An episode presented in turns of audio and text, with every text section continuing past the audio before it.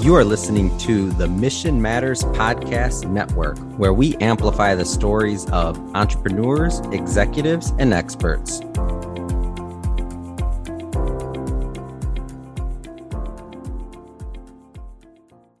Hi, everyone. Paul Lange from Disciplined Trading Strategies. This is podcast number 27, and it's called Rules You Should Question.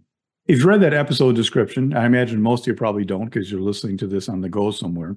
It just kind of refers to the fact that this is a topic that probably comes up when I'm talking in different forms and fashions. I probably mention it a lot, but don't often do a whole segment devoted to this question. I did do one time, I did do a whole presentation that was a similar title. I think it's an important topic to talk about because a lot of different people listen to me. There's some experienced traders that listen to me. I've trained a couple of market makers in my life. There are moderately experienced listening to me. And there's also a lot of brand new traders or wannabe traders, I like to call them, no insult intended, but a lot of people who are just sticking their toe in looking how to be a trader. And whether that means to you managing your own long term accounts or whether you're going to do some extra trades as kind of a swing trader to make a little money, or whether you got a couple of mornings free to make a little extra income day trading, or whether you're going to look to be a full time trader, full time day trader, whatever your goal is, people usually start off like we start off most anything in our life these days do a Google search, see what comes up. Well, I have to tell you, I've done that just for the purpose of trying to help people sort through the muddle. And it's really nasty out there because trading, investing, one of the most popular topics you'll find out there, and just riddled with all kinds of different things from opinions to useless information to downright lies and all kinds of things that you see out there. Naturally, there's some good people out there they're a little hard to sort through and find. But there are a lot of topics that you run into that are just almost universally stated. And a significant number of those topics that are discussed are just wrong. Wrong can have a varying view from being absolutely wrong to being kind of useless or just not very helpful.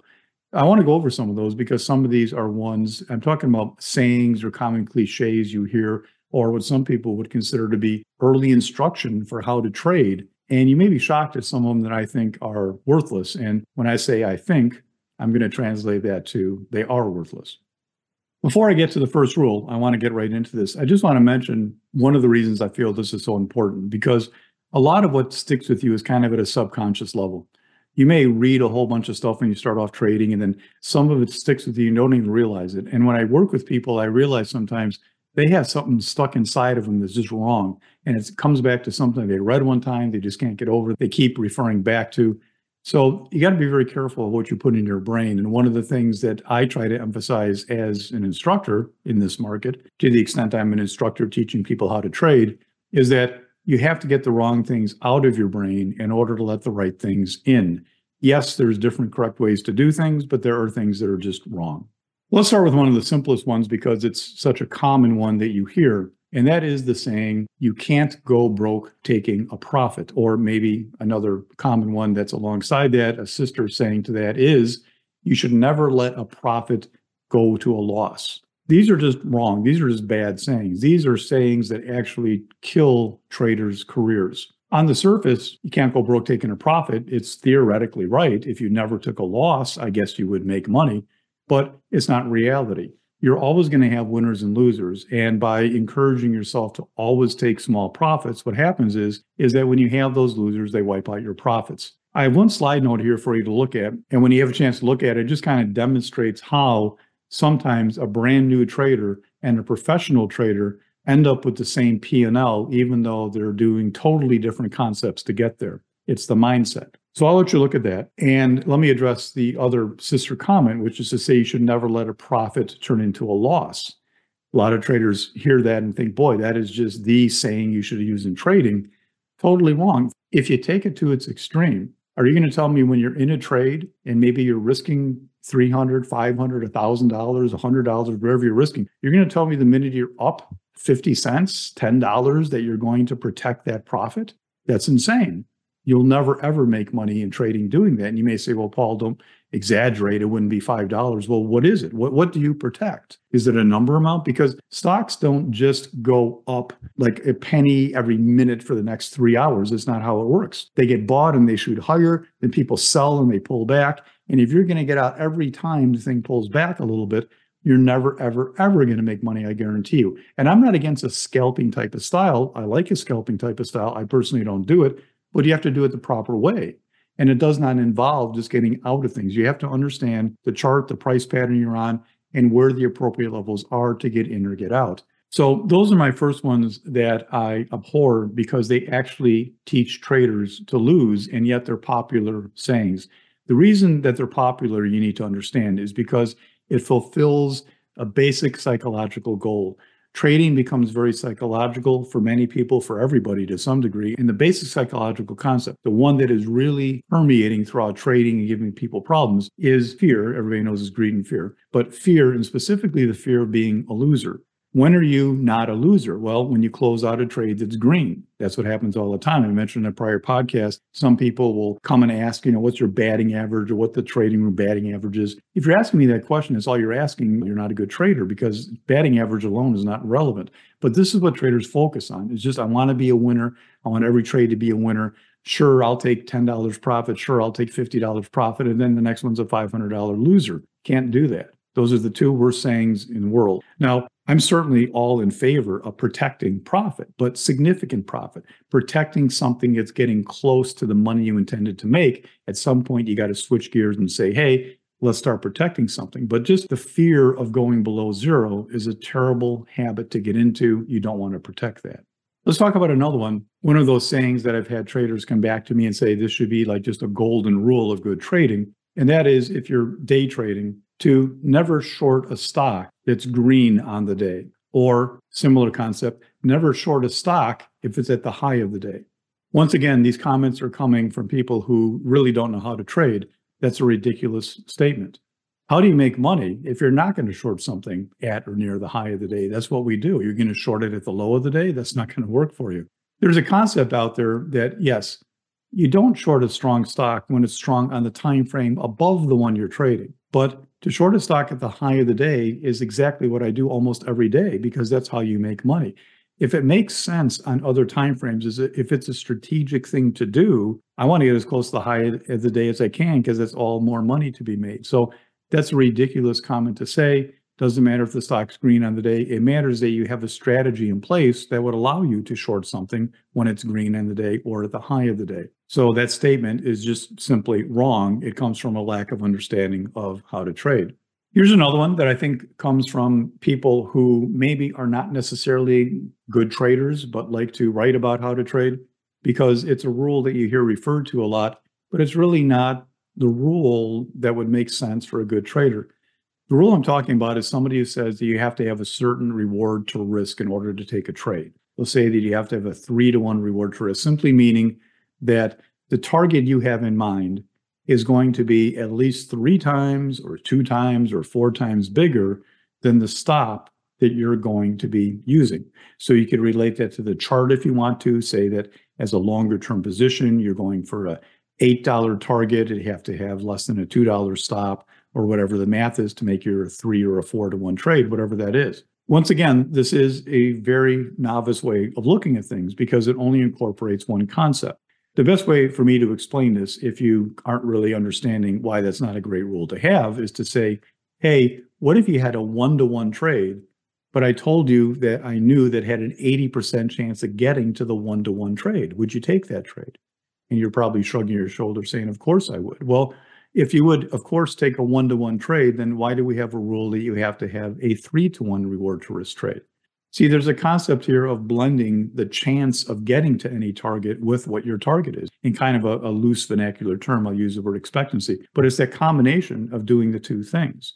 So, what good is it to look at a theoretical three to one when you never get there? What good is it to pass a trade that's one to one if you're going to get there all the time? And the way I teach people to trade is to say, hey, if you have a one to one trade, let's take that money. And then maybe when another person might have waited to take the trade, we can add something to our position. In other words, you don't walk down the sidewalk and stop on a $5 bill and pass it up because your requirement is a $20 bill to bend over. I mean, it just doesn't make sense to me.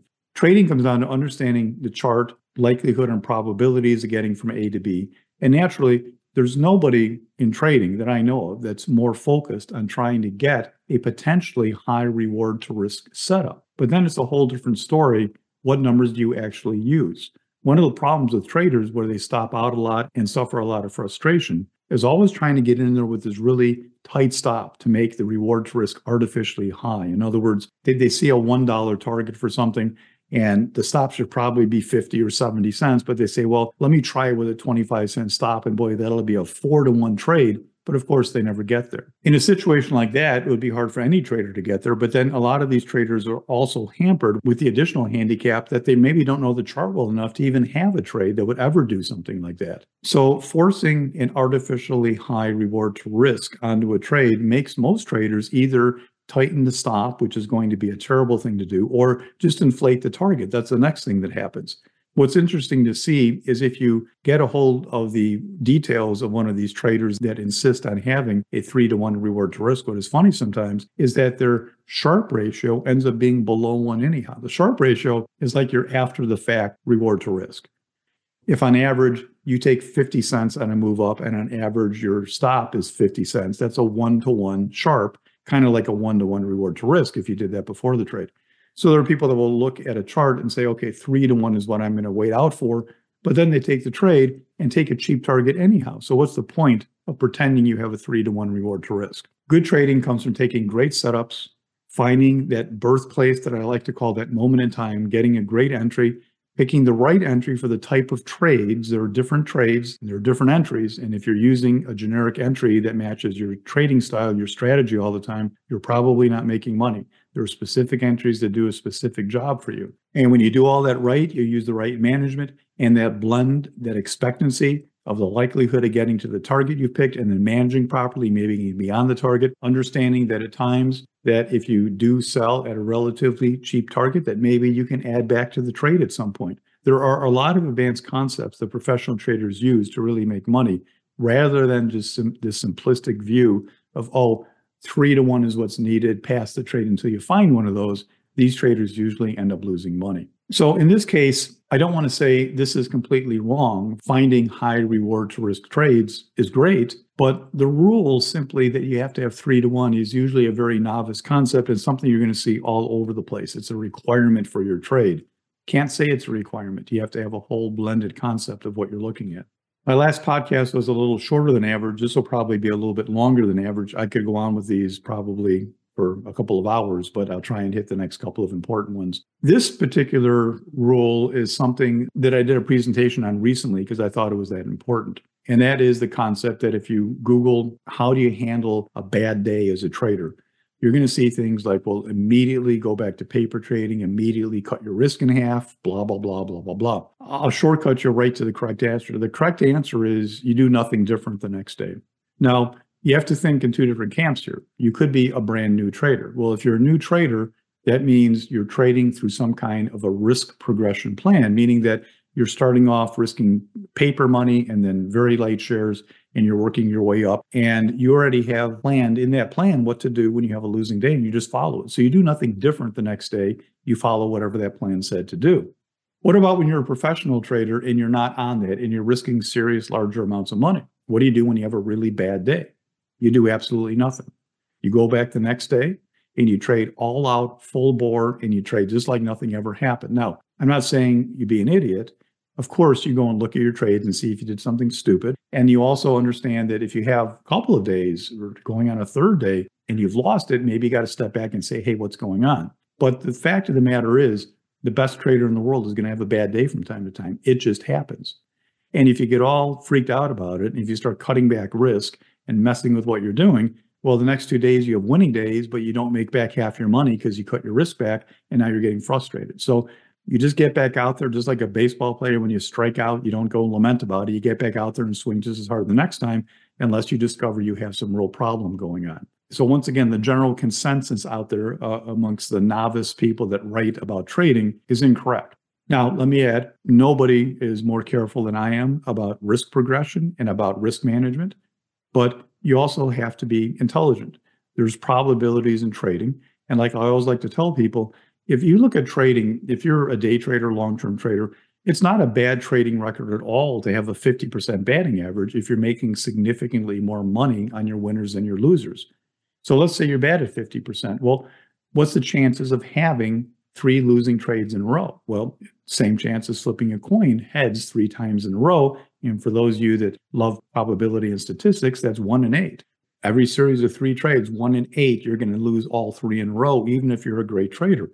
If you let that freak you out, you're never going to progress because you just have to understand it's going to be part of your trading record. Make sure you do well on the days that you're winning and the trades that you're winning. I'm going to mention another one that just came to mind. I have these kind of jotted down to remind me of some of them. It really relates to another one, but this is the most popular way you see it phrased sometimes. And that is when you're trading and you're managing something, the first rule that you find about management is to get your stop to break even as soon as possible. That is just in the dead wrong category. There is nothing that makes sense about that whatsoever. Break even is nothing more than a mental crutch for a trader. Your break even is not on a chart. We trade by using a chart.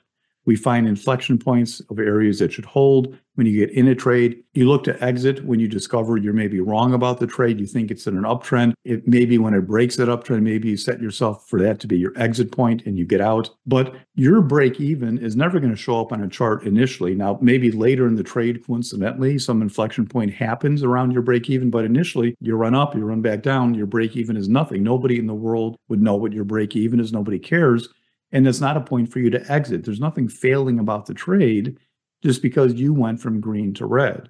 The reason it's so popular, of course, and so often used by so many traders is because, again, it's that mental crutch, that psychological thing that if you're going to get something to break even, it means that you're not going to be a loser. It means that trade, you'll cut it off right when it's even rather than losing any money on it. But same question why are you in the trade if just moments later, or if it's a longer term position, a day later, you're going to hop right out of it again. You don't know what you're doing if that's what you're doing. Maybe if I phrase it this way, it helps. It's extremely rare to get in any position. If you're taking a long position, I don't care if it's a scalp, a day trade, a long term position, it's extremely rare to get into a position and just have it proceed up, up, up immediately to your target and you don't have to worry about it. That's almost never the case the best, most bullish position in the world, even if you don't have what I consider to be outside selling or outside resistance, on the way up, people who are going long on the way up are going to want to sell and take some money.